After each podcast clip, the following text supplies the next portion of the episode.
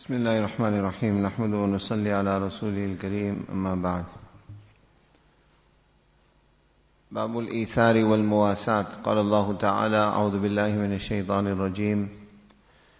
ويؤثرون على أنفسهم ولو كان بهم خصاصة. وقال تعالى ويطعمون الطعام على حبه مسكينا ويتيما وأسيرا. إنما نطعمكم لوجه الله. لا نريد منكم جزاء ولا شكورا إنا نخاف من ربنا يوما عبوسا قمطريرا صدق الله العظيم As we mentioned previously, there is a link between the chapters which Imam Nawawi rahimullah brings. We find that on the cusp of the chapter which deals with the prohibition of miserliness and excessive greed, Imam Nawawi rahimahullah has brought a new chapter, Babul Ithar wal Muwasat. Ithar literally translates to give preference to others over oneself. Someone has something in a limited quantity, he has a need for it, and at the same time his fellow Muslim or fellow human being has a need. Ithar is to give preference to the need of the fellow human being over oneself. Muwasat, ulama mention, is a slightly lesser level of ithar. It has connotations of sympathy, of offering comfort. So in other words, the chapter which deals with giving preference to others, sympathizing with others and comforting others. When it comes to ithar, what we call giving preference to others over oneself. Ulama Ikram mentioned that generally there are three categories of this, or three types of this. The first type, even though the intentions may be the best of intentions, in the Shariat, this type of ithar is not permissible. For example, if the quantity that is limited is something that is essential to carry out an obligatory duty or responsibility in Islam. Example, there is a limited amount of water, just enough for one person for himself to make wudu. The time for Far Salah has come, wudu is obligatory upon him. Now he decides at that time to make ithar, to give preference, give this water to someone else so that that person may make his wudu and he himself will make tayammum. In that instance, Ulama Ikram mentioned this type of ithar will not be permissible. Why? Because it will necessitate him failing to fulfill the compulsory shari obligation. So in that instance, you will not give preference to someone else. You will first discharge what is farz, what is obligatory upon yourself. The second type of ithar, this there is a difference of opinion. Some ulama feel it is makruh, some feel it is permissible. Very often you will note that sometimes the time for salah comes and there's only one spot in the first saf available. At that time, some people feel it's an, something of virtue to give preference to someone else over that spot. Give this, relinquish the spot to someone else.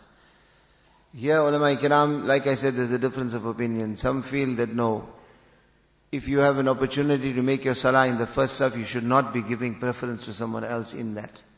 Why? Because this will result in what we call i'rad anil khair.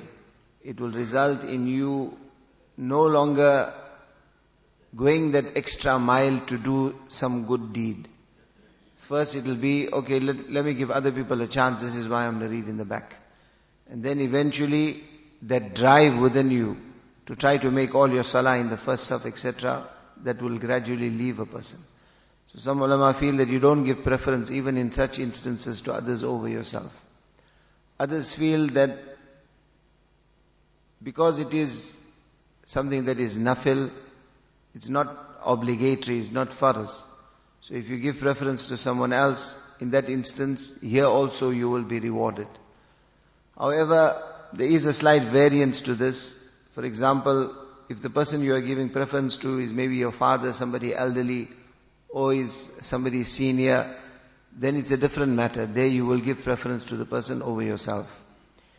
And the third type of ithar is what will be discussed in this chapter wherein we give preference to someone else over ourselves when it is not aspects of ibadat that are being sacrificed. And we find that this quality, giving preference to others over themselves, especially at the time of need, when it came to basic requirements of life, etc., history fails to produce an example that can even come close to comparing with the companions of Rasulullah sallallahu alaihi wasallam, particularly the Ansar of Medina. We find that inst- the situation was that the Muhajirin had left their homes, left their families, left their livelihoods, had done great sacrifice and made hijrah to Medina Munawwara. Now when they came to Medina Munawwara, in most instances, all they had was the clothes on their back. They were penniless. At this time, the Ansar of Medina, that is the residents of Medina Munawwara, the, the Sahaba of Medina Munawwara, the manner in which they embraced these Muhajirin, the manner in which they gave up even their basic essentials of life, considering these people to be their brotherhood, brothers. Allah's Rasul sallallahu established what we call muakhat, the brotherhood of Islam. Like I said, the annals of history fails to produce an example like this. And we find that Allah subhanahu wa ta'ala in the Quran acknowledges this. وَالَّذِينَ تَبَوَّأُوا الدَّارَ وَالْإِيمَانَ مِنْ قَبْلِهِمْ يُحِبُّونَ مَنْ هَاجَرَ إِلَيْهِمْ ولا يجدون في صدورهم حاجة مما أوتوا ويؤثرون على أنفسهم ولو كان بهم خصاصة Allah Ta'ala specifically mentions the Ansar of Medina والذين تبوأوا الدار والإيمان يحبون من هاجر إليهم Allah says they had true love for those that made hijrah towards them and they gave up the basic essentials of life they they produced Wallah, my respected brothers, they produced that example of the brotherhood of Islam, of sympathy for your fellow Muslim brother, of empathy, of giving up your basic right for your fellow Muslim brother, that it is difficult for us to even put into words the type of qurbani and sacrifice that was given. Hazrat Yusuf Sahib Rahmatullah in his Hayatul Sahaba, he devotes an entire chapter towards this, the brotherhood of Islam that was established as a result of hijrat. And in this he mentions Many, many incidents. The first incident which he mentions is the, that which occurred between Abdurrahman bin Auf radiallahu ta'ala anhu and Sa'ad bin Rabi radiallahu ta'ala anhu. Sa'ad bin Rabi radiallahu ta'ala anhu was a resident of Medina Munawwara.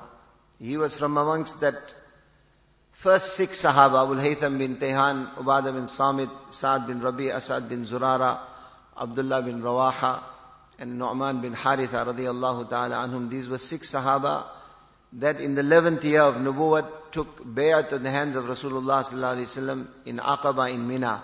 And this formed the foundation for Hijrah. First year it was six, then next year it was twelve, the third year it was seventy-two. Seventy men, two women, Umm Mani and Umm Amara radiallahu anhu.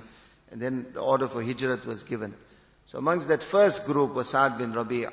When Abdul Rahman bin Auf radiallahu ta'ala to contextualize this, a total complete stranger the only link between these two people, they had never met each other. One was from Medina, one was from Makkah. They had never met each other.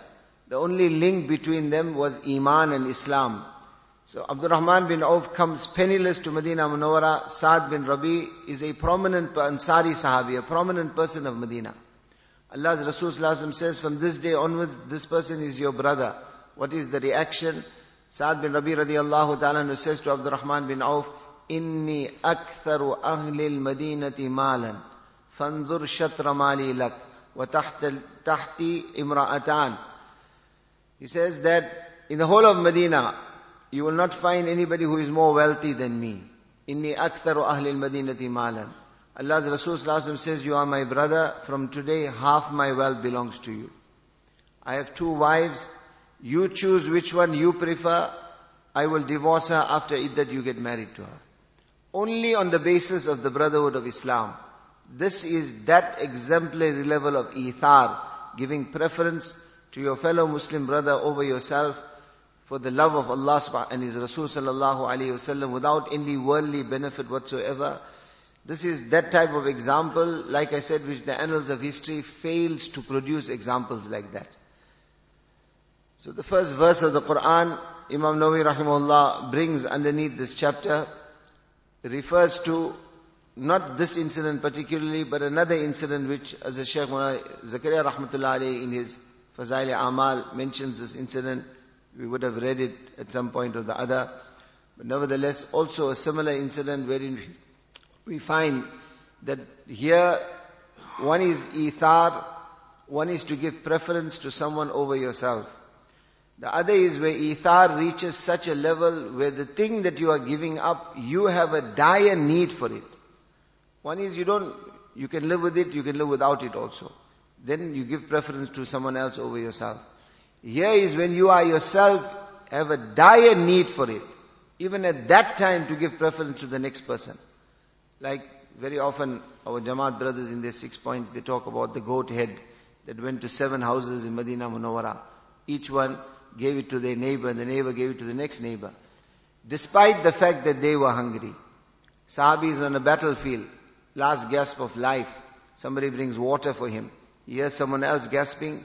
Even at that point, such was the mizaj and temperament of the companions of Rasulullah to give preference to their Muslim brother over themselves, that even at the time of dire need and necessity, they would still consider the right of the next person over themselves. Now if we compare that, compare that with our situation, unfortunately today people on our doorsteps are going hungry. People are in great need, great hardship, great difficulty. Leave giving preference to them over ourselves. We flagrantly flaunt our wealth in front of them. People on our doorsteps don't know where the next meals are coming from, are going to come from. Yet, the type of car, the type of dressing, the type of functions, the type of our homes, we are splashing out thousands, if not millions, on unnecessary extravagances when people right on our doorstep are in such dire need and necessity. This goes against the very spirit of ithar and giving preference which the shariat, which Islam, which the akhlaq and character of Islam demands that we develop within ourselves. This is why in this heading Imam Nawawi rahimahullah brings the second part, muwasat. One is preference, the other is feel the plight of the next person. Empathize, have sympathy. Try to be in a situation where you comfort the next person. This is muwasat. And we find that amongst the special virtues of the month of Ramadan, which is just passed, Allah's Rasul referred to this month as that, where he said, Shahrul Muwasat. This is the month of mutual sympathy. This is the month of feeling the plight of the next person. I continue?